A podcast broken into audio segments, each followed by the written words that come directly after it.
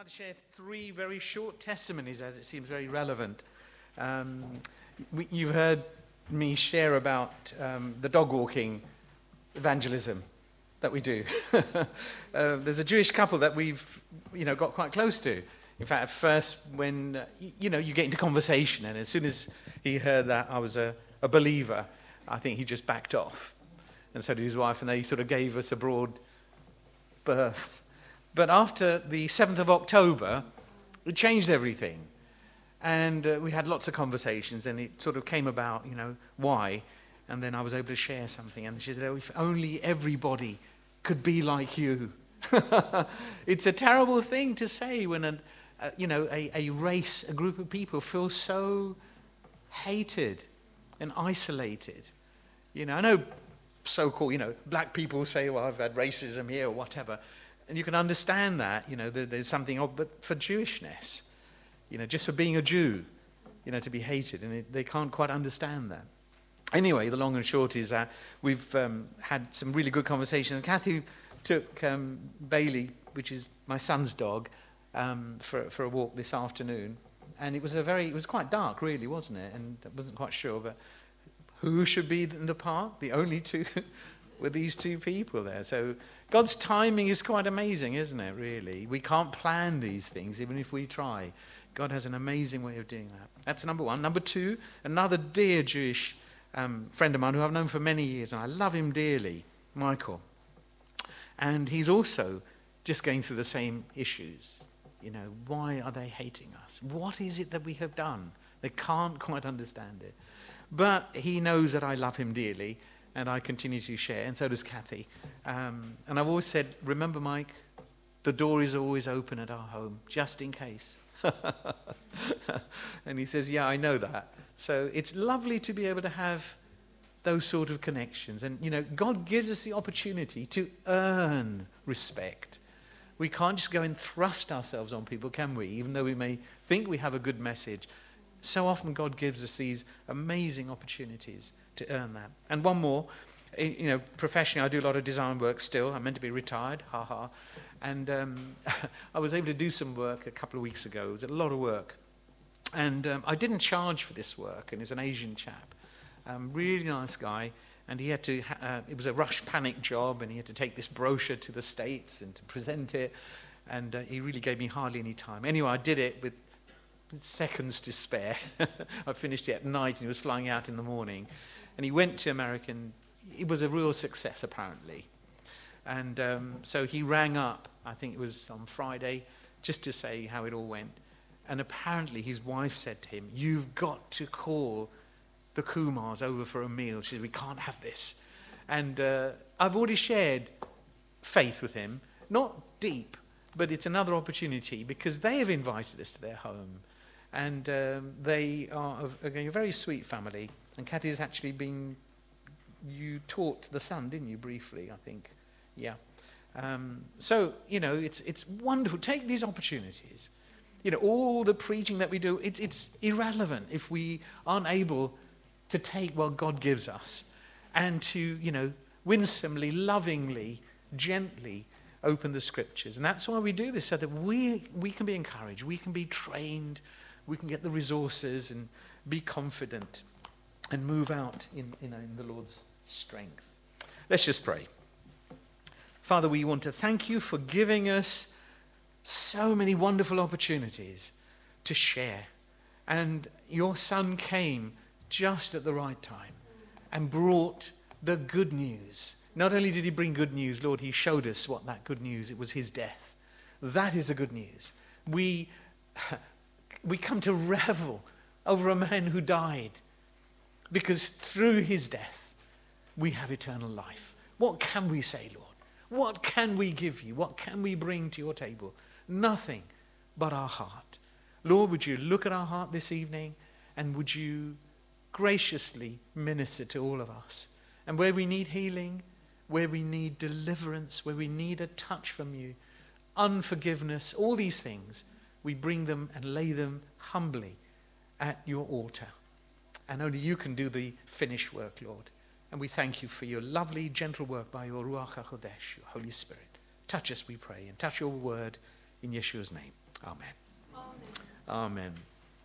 I just thought to share a thought and then I changed my mind. It's the second time that's happened. It's all a bit risky, isn't it? but I thought as we're heading up to Christmas and we're into December, I thought it would be good to just touch something about, uh, you know, the story, but not about the birth. I'd like to look at the genealogy of Jesus in Matthew, but particularly about the women, actually five women, who changed history. About five women who changed history. You know, Matthew's gospel begins with this amazing genealogy, doesn't it? And it traces Jesus' lineage right back to Abraham and King David. We've got 14 generations from Abraham to David, 14 generations from David to the captivity, and then from the captivity to the birth of Jesus, you've got another 14 generations, or the exile, as some people call it. So one would think that the long list of unpronounceable names could hardly make for an interesting and arresting introduction to the genealogy of the Lord of Glory. However, this is not the story of any ordinary man, but it's an extraordinary account of the only supernatural being to enter our world. That's God's only Son descending from heaven to earth, breaking into time and history. In fact, his story defines history. I'm sure you heard that before. His story separates time, doesn't it? It separates history into BC and AD. Most people, you know, recognize that. In fact, they've stopped calling it BC and AD, don't they? They say something else. Yes, to, to be politically correct. You know, but for centuries it was before Christ and after dead, after he died. And Jesus' life, his mission, his death, his resurrection, and his ascension is not just another account of a human life walking as a mortal man under the sun, to quote Ecclesiastes, subject to corruption and vanity, but it's about the very moment God steps into time to redeem and rescue mankind. And it was pre written in the prophetic pages of the Torah and the Tanakh. I don't know how people can't, can't see how they miss it, but they only want to see what they want to see, don't they, really? Especially many, many churches that we visit. when you mention those things, they're not, you know, it's all, it's all, oh, let's look at the New Testament. I was told by one lady, I don't really like the Old Testament because it's full of blood. She said, I like the New, New Testament. That's how she put it. I said, Well, what about the Gospels? That's full of blood. She said, No, no, it isn't. I said, Have you missed something really important? Can you see how, sorry, how narrow minded, how tunnel vision people are? They don't like the blood because of all the sacrifices and whatever. I said, but are you aware why that happened, pointing to the one and only sacrifice that was going to come? I said, God hates it. He doesn't want to kill anything. He's the giver of life, not the taker of it. I said, but unfortunately, you know, these things happen because, you know, blood has to be given. Without the shedding of blood, there is no, old fashioned word, remission for sin. Absolutely. And this was pre written in the, the Torah and the Tanakh, being in God's heart before the foundation of the world. What does it say in John 1 1? In the beginning, what was there? Was the Word. In the beginning was the Word. That Word was with God, and that Word dwelt with God. I always have great fun with the Jehovah's Witnesses because they say, In the beginning was the Word, and the Word was a God. I said, So how many gods do you have then? Because that's clearly true, isn't there? The beginning was a word, and the word was a God, and he was with God. I said, How many, how many gods do you have? So they get a bit confused with that one. But the, if you look at the Greek, it's very clear. In the beginning was the word, the word was with God, and the word was God. It was not a God. Amazing. And it says in Ephesians 1 4, just as he chose us in him before the foundation of the world. You were not an afterthought, saints. I know many people feel undervalued. They think, well, what's the purpose? And some people have committed suicide. I know they have. I have quite a bit of that in my own family. But how sad when all hope is lost and they think nothing of themselves. God considered us, considers us to be unique in the way He created us. We were thought of before the foundation of the, the earth. This is not an accident, nor is this genealogy a chance happening, but God knew all about it. So Matthew's account presents Christ from the perspective of his function as the king of the Jews, tracing his lineage back to David and to his forefather Abraham, who was the father of, of the Jews. Now, genealogies are of the utmost importance, aren't they, when it comes to establishing royalty and royal lines and hereditary. And uh, the hereditary institutions insist on you know, having all, everything in perfect place. And uh, you know that when our current king, whatever you think of him, Prin- uh, King Charles, I'm going to call him Prince, He's still a prince in my life. When King Charles came to the, you know, he has quite an immaculate lineage, hasn't he? Going right back in time. He, they can trace it right back. And uh, it's quite amazing. Unless, of course, the, uh, um, you know, you got um, queens in there. Because all the lineage is generally patrilineal. Patrilineal. That's to get that word out. Not matrilineal. It's patrilineal. And, and um, unless, of course, you've got a Queen Victoria who did her job really well. And she had lots of uh, children, and out of that came other kings as well. But certainly, most importantly, in, in Jewish lines and, and, and for Jesus' lineage, that it was a patrilineal um, a, a background. And the Messiah had to come from a, a male bloodline going right back to Abraham. And we need to be able to trace that right back for it to be authentic. And so all the men in the royal line had to be descended from Abraham through Isaac, through King David, and that really qualified our Lord Jesus as the King of the Jews. How ironical. That's what they put on his cross right at the end, didn't they? In a mockery. But actually, God intended it to be so wide. What did Pilate say? What I have written, I have written. It was intended, it was not an accident. Nothing's an accident. It's wonderful. Now, in the light of the historical tradition and the way of recording royal birth, we don't expect to see the names of five women popping up and openly recorded in the way that it is. It's, it's just completely out of context. It's out of the, the, uh, the traditional way of uh, doing things. It is in context, actually, but it's out of the traditional uh, way of doing things. You've got Tamar, Rahab, Ruth, Bathsheba, and Mary.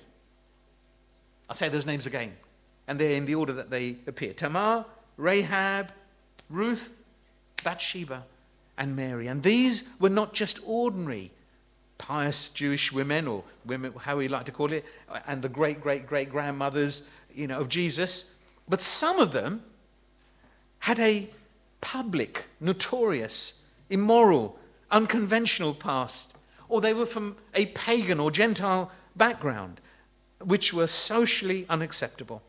And so, to put it mildly, their pregnancies, their, the whole process was a scandal. It was seen as a scandal. So, why would the apostle, who wants to present Jesus as the king of the Jews, break convention in order to include such women in the lineage of the king of the Jews. Why would he do that? Well, the questions we need to ask are twofold. Firstly, why women? Because it's clearly a patrilineal, uh, you know, sort of heritage. Why women? And why these particular women of a questionable past and not Jewish matriarchs like Sarah, Rebecca, Rachel? There are lots of other you know, good, kosher women who could do the job. Why these? Well, because the Messiah would come from the promised seed of a woman, Eve. Genesis 3:15 sets the pace for us. It says this, "And I will put enmity between you and the woman, and between your seed and her seed. He shall bruise your head, and you shall bruise his heel. He shall bruise your head. Satan, talking about Satan bruising the head. Um, sorry, J- Jesus bruising the head of uh, Satan. and you shall bruise his heel. What happened at the crucifixion?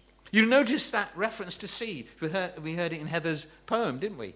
She spoke about the seed. She began by the seed. And that's a really important word. It doesn't say your child there, although it does refer to child in other instances. But that word seed, why? Because it's got to be traced right back. So it's a really important word when the Bible uses seed. It's really important. Mary, the last name in our list, had to be recorded in Scripture as the, the blessed vessel, the, the one that carried the promised seed. What does the Bible say? That holy thing, or that holy child, that holy seed, who in time would crush Satan's head. She is the only true, pious Jewish girl, I would say, on our list.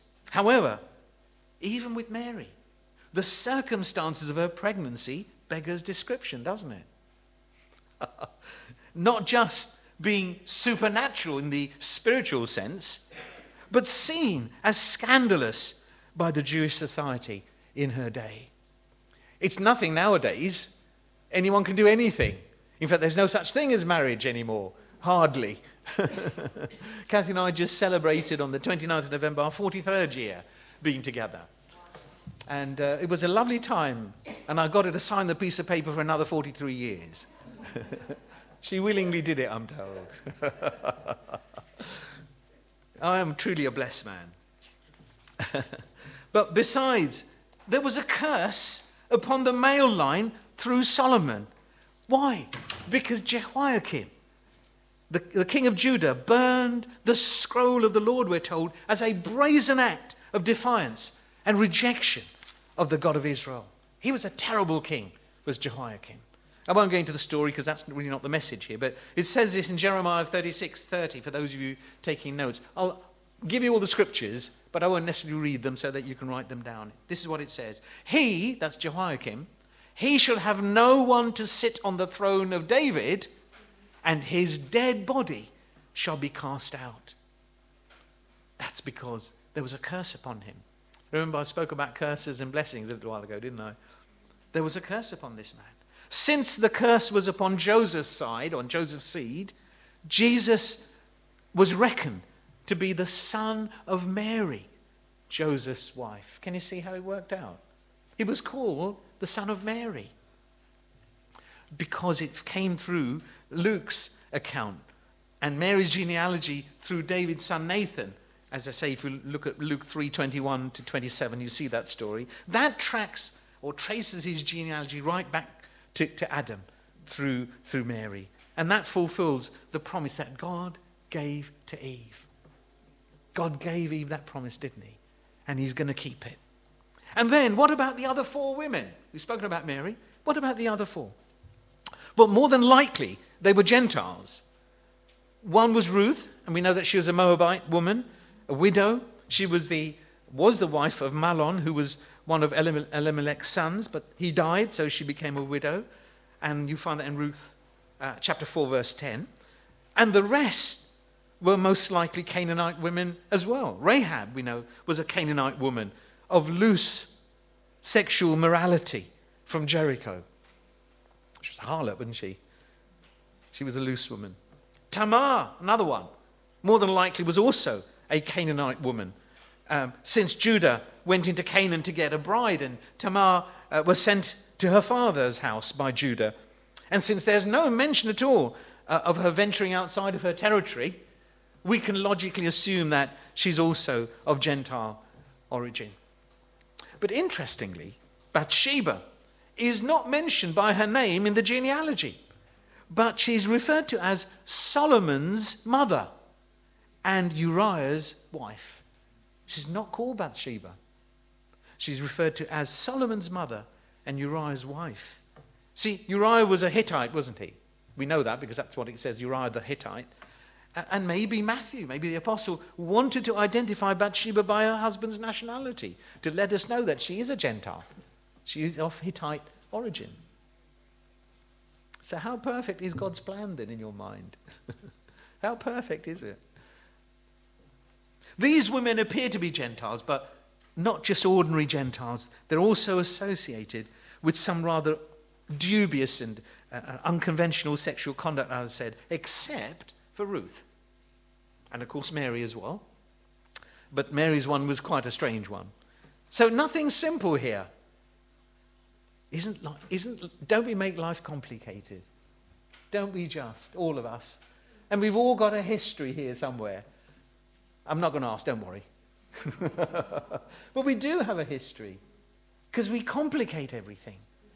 But praise be to God, how He changes. And I don't know how God does it, but he, he knew it from the foundation of the earth. Remember how I began? And that is the most important thing to remember.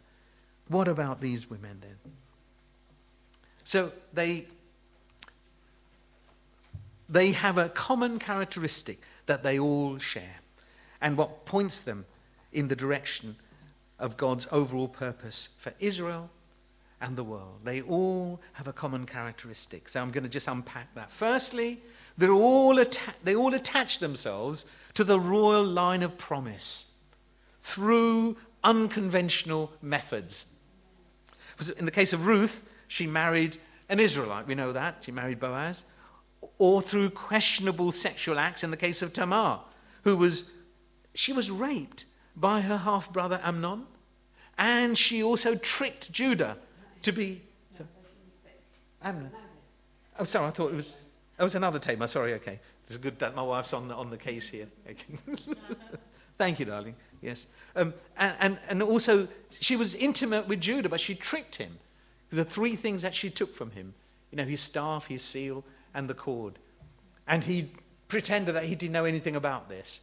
And then, when she confronted him, she pulled out these items and she said, Do they belong to you? And he said, Oh dear. Oh, oh, there's trouble at mill. They belong to me.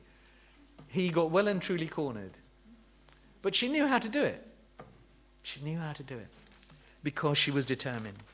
So, secondly, they all displayed courage, determination, and resilience by taking risks. They took risks, acting out of the fear of the God of Israel.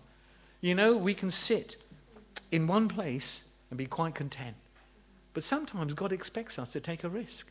I know that's not a Christian word, but it means stepping out in faith, doesn't it? Who else took a risk? And you remember when the sea was really rough and Jesus was walking on the water and it was really bad? Peter. It was a risk, wasn't he? He didn't know what was going to happen, but where was his eye fixed? On Jesus. That's why the, it's no longer a risk, because he moves into from the risk to the faith from the risk to the reality. That's what we all aspire to do to move out of the comfort zone into that risky area. Maybe to talk to someone. Our families. I, can, I do go to some place, I say to people, um, has anyone spoken to their family here? Not a hand goes up. Because they're sometimes the hardest people to reach your own family because they've already rejected you. They consider you to be a nutter a Jesus freak, you know, somebody who's off the edge, and they don't give you the time of day. But you know, God's love, you cannot quench it. And that's my own personal testimony. It took 22 years for my mum and dad and sister to come through. Now I can't stop them. They are absolutely out there for the Lord. But it take, you have to take the risk. And that's what God wants us to do. And these women all took the risk, acting out of fear of the God of Israel. And in the case of Rahab, in, in Joshua 2.11, this is what she said. This is what Rahab said. For the Lord your God, he is God in heaven above. Sorry, he's God in heaven above and on earth beneath. She understood, it wasn't just a spiritual thing there, he was also here. And that's the thing that we need to come to terms. We know that God is holy, he's up there. But what about here, in our own lives? In the, life, in the life of our fellowship, in the life when we go out. I'm so thrilled to hear that testimony that uh, Kiwan shared of, of just the giving of, of the church to something that's really important. We didn't go to preach the gospel to them, we gave them something. That's opened up a channel of communication. Uh, Janie prayed about the Hanukkah uh, gathering. Is that for the whole church, Janie? just for various individuals. Yes, indeed. But whoever goes, we need to be behind that next Monday. praying for you that whoever's there will have those wonderful openings to take, to take the risk in God's strength. That'll be good, wouldn't it? For the Lord your God, He is God in heaven above and on earth beneath. Or, of course, they exercise faith in the God of Israel in the case of Ruth in Ruth 1:16. What does she say? Those famous words in Ruth 1:16. For wherever you go, I will go. And whatever you wherever you lodge, I will lodge. Your people shall be my people, and your God my God. What a wonderful thing to say. What a wonderful thing to say. She also entered into a levirate marriage. You know what that is? When, you know, you, you, the person who dies, uh, the, member, the next member of the family, usually a brother, but it could be someone else in the family, uh, marry to keep the name going. And uh, it has to be approved by the authorities, of course. And lots of shoes are involved. They take them off and do all kinds of strange things. I won't go into it now, but that's called a levirate marriage. That's exactly what happened. She married Boaz in a levirate marriage. Boaz was the kinsman redeemer of Naomi.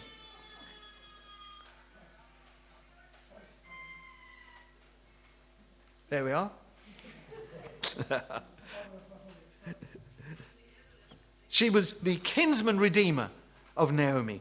Or in the case of Tamar, whether consciously or unconsciously, serving the purposes of God by preserving the messianic line, proving it to be more, or proving to be more righteous than Judah. Because Judah should have really told her, but she, as a Gentile heathen woman, showed that she was actually proving to be more righteous in preserving the messianic line.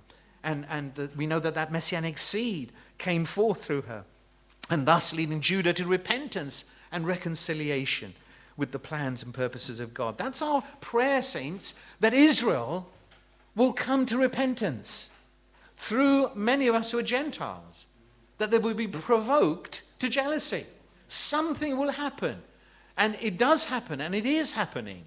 So don't underestimate the little that you're doing, or the lot, whatever you can, um, God will give you opportunities if you love His people.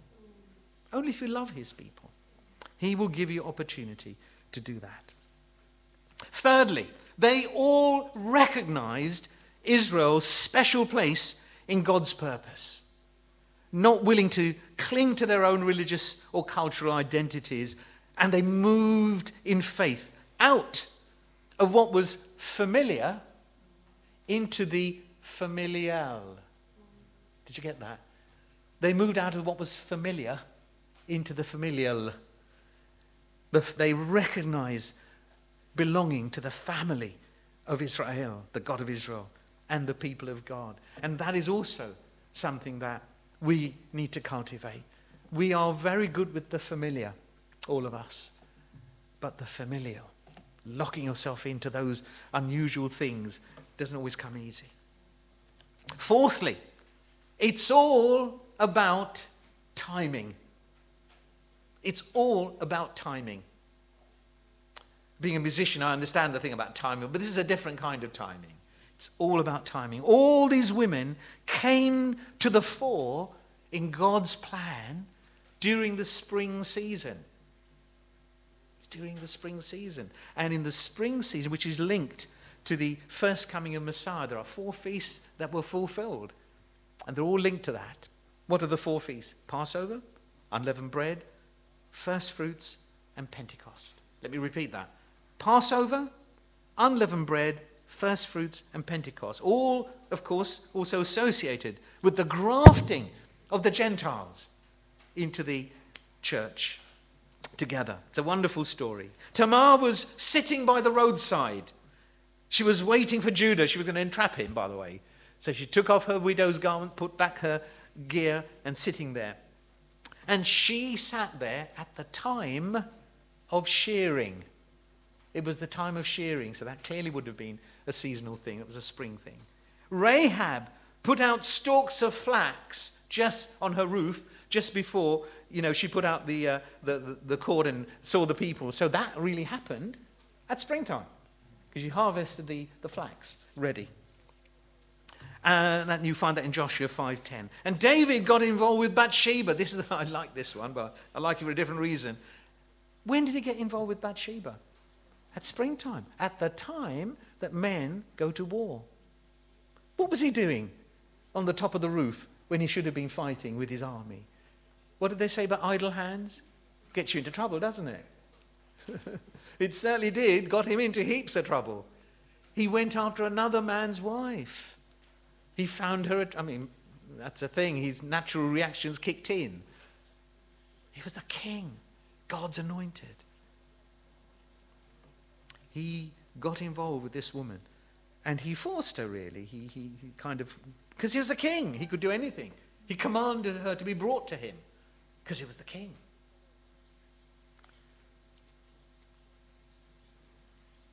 You find that in 2 Samuel 11 1, if you're taking notes. And then Ruth. She sought the covering of Boaz at the feast of Pentecost. We know that because she came and she was gleaning in the. In, it was the barley, wasn't it, that they, they, left, and she was gleaning. So that was clearly, you know, the, the, the, the springtime harvest there. Ruth 2:17. We're going to touch on that a bit more. Fifthly, they acted out of faith in the God of Israel. They acted out of faith in the God of Israel. They were acting as the children of Abraham. None of them knew any of that, by the way, but they came into that blessing as soon as they recognized the God of Israel. And by faith, Romans 4:11 says this, Abraham is the father of all those who believe, including us.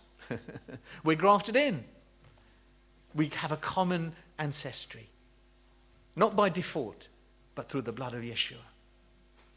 And sixthly, men in the line of Judah, in God's permissive will, I'm going to talk about three different wills now, keep your ears open. Men in the line of Judah, in God's perm- permissive will, displayed unbelief or faced practical difficulties. And, and that's when these Gentile women, in God's providential will, emerge to help them, fulfilling God's perfect will. So, when I said earlier on about all the problems and the mess that we get into, can you see how all these wills begin to converge into something perfect? Only God can do that. Only God can take a mess in time. Only God can take your mess, providing you're willing to be repentant and give your heart and be humble before Him. He can turn it around. Whatever seems impossible in your mind, he can turn it around into something perfect because the perfect thing comes out. And that, as declared in Genesis 3.15, Genesis 12.3, and Genesis 22.18, if you read all that, you you pick up on, on, on the perfect will of God there. So, to illustrate the outworking of the blessing that God intended for both Jew and Gentile in Messiah, and let me close with this, and I'll sort of wrap up on, on this last bit here. Uh, let me close with this perfect example of Naomi and Ruth. I know we haven't mentioned Naomi, she's not in the genealogy, but she does feature in with Ruth. Ruth clings to the God of Israel through Naomi. And when both women are widowed and in desperate need of a redeemer, they, God, it seems God answers their prayer. They've, they've, they've, where else can Naomi go? She goes back home She's lost her husband. She's lost her sons. And her daughter in, both the daughter in laws were heathen women. But you know the story. Ruth decides to go back with her because she says, Your God is my God. Your people will be my people. Where you go, I will go. Where you die, I will die. What a wonderful story that is. But without Naomi, Ruth would have no access to the covenantal blessings promised. She had no access. Without Naomi, Ruth would be lost. And this was promised, of course, uh, to Naomi's royal line. And in obedience to Naomi's instruction, she seeks the covering of the kanaf. What's the kanaf? Anyone know what the kanaf is? That's the covering, the tassels. When you hold on to the edge, the corner, the covering, the kanaf. She took refuge in the kanaf of Boaz's garment. We know that. Um, I'm going to read those to you. That's a symbol of God. Let me just read it to you. It's a lovely, lovely story. It's in Ruth um, chapter 2, verse 12, and also Ruth 3, verse 9, if you've got your Bibles. If not, don't worry, i am going to read it to you. Yeah, in fact, I'm going to read a few more verses because it puts it into perspective. Ruth chapter 2, I'm reading from verse 10. So she fell on her face, that's Ruth, bowed down to the ground, and said to him, Why have I found favor in your eyes that you should take notice of me, since I am a foreigner? And Boaz answered and said to her, It has been fully reported to me all that you have done for your mother in law since the death of your husband, and how you have left your father and your mother and the land of your birth, and have come to a people whom you did not know before. The Lord repay your work, and a full reward be given you by the Lord God of Israel, under whose wings you have come for refuge. Under whose wings, okay? And then if you move to chapter 3, I'm reading for verse 7. And after Boaz had eaten and drunk, and his heart was cheerful, he went to lie down at the end of the heap of grain, and she came softly. I love that word. She came softly, uncovered his feet, and lay down. Now it happened at midnight that the man was startled and turned himself, and there a woman was laying at his feet. And he said, Who are you? So she answered, I am Ruth your maidservant. Take your maidservant under your wing, for you are a close relative. See that word, under your wing? Firstly, it was the wing of God, because that's what Boaz promised. And she saw that the wing, the kanaf of God, the protection, all these wonderful things came through a person. God chooses people to bless, doesn't he? Sometimes it could happen in a supernatural way to just appear. But how many of us have seen things just appear before you? You know, sometimes you're praying about a really difficult financial situation. Kathy and I have experienced that so many times. The day when we went to buy a wedding dress, I had no money. We got married with 67 pounds. And uh, she saw this wonderful dress in Barker's in Kensington. It was about 100 pounds, I think. But I couldn't tell her that I didn't have the cash. And for the first time in my life, I was going to go into debt with an access card. I've never done that before because the church that I came from taught that we shouldn't be in debt.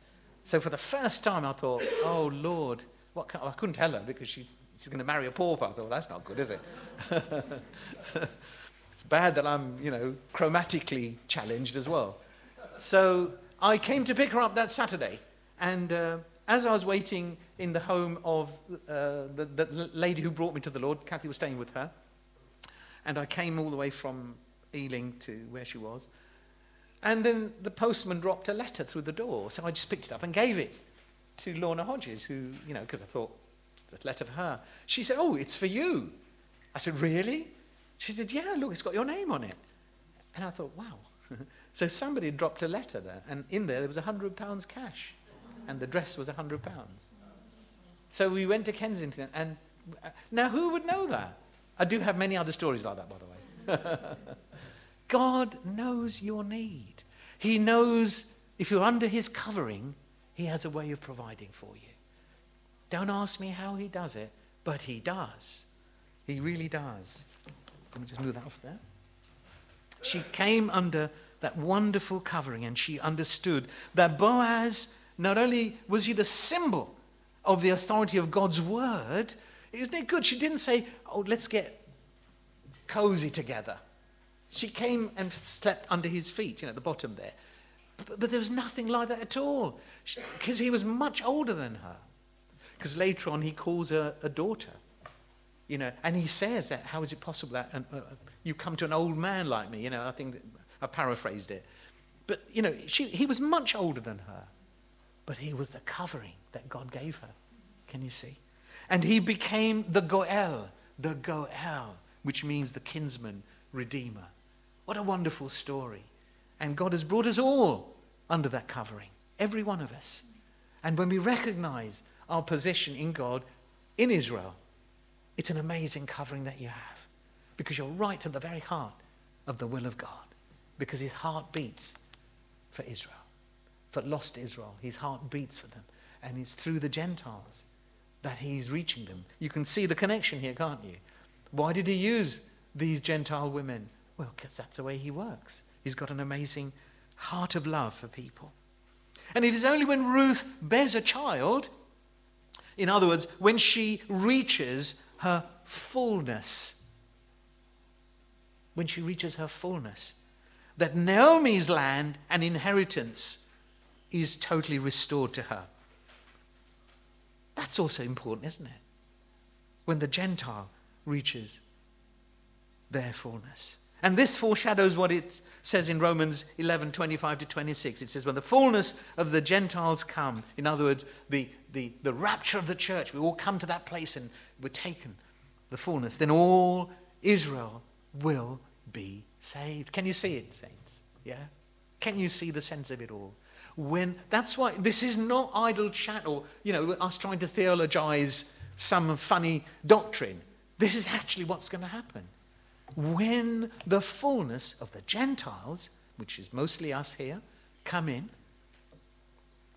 then all Israel will be saved. Can you see the vital role that you have to play in this? It's a vital role, and God is looking to you to fulfill. That's why we're to talk and share to the Jew first. That's never changed, by the way. In Romans 9 4 to 5, it says about Israel, to whom pertain the adoption the glory, the covenants, the giving of the law, the service of God, and the promises, of whom are the fathers, and from whom, according to the flesh, Christ came, who is over all the eternally blessed God. And Paul puts an amen at the end of that. Doesn't do that with every single phrase that he makes, but on that one he does. Amen. Amen, he says at the end. Salvation is of the Jews. John 4:22.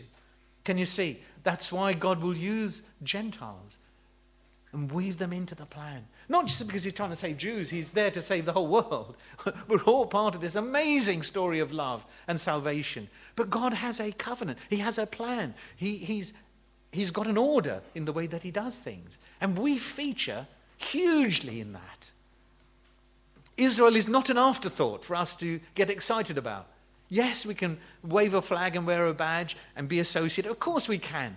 But if that's as far as it goes, it's not much, is it? We need to connect with the very heartbeat of God for Israel. And that's why we've got what we've got. When they said peace, peace, sudden destruction. That's what happens. And we are to be mindful of that. We are to be aware of that. So without Ruth's fullness, we know that Naomi, if you like, Israel, has no future restoration in the coming promised kingdom. Let's just let our heart beat on that and our minds ponder that and uh, consider uh, in the days to come how we can all play our part in this. Let's just pray. Lord, I just thank you that you have a very specific task and ministry and calling upon every person in this room. And if there's anyone here, Lord, who hasn't quite come into that place of recognition or of understanding, Lord, would you be very gracious and uh, come very close to them, Lord, and draw them with your cords of love. And if anyone is not, uh, who doesn't know Jesus in this room t- today, Lord, I pray they will know the love of God, the one who came and died on a cross and shed his precious blood, that not just the Jew, but all the Gentiles, the whole world, those whom he loves, will come to full salvation and know your plans and purposes. Help us, Lord, as we go forward into a new year. And uh, Lord, that you will give us a, a clarity of thinking, spiritual sharpness, and a decisive witness for our life going forward, we pray in Jesus' name.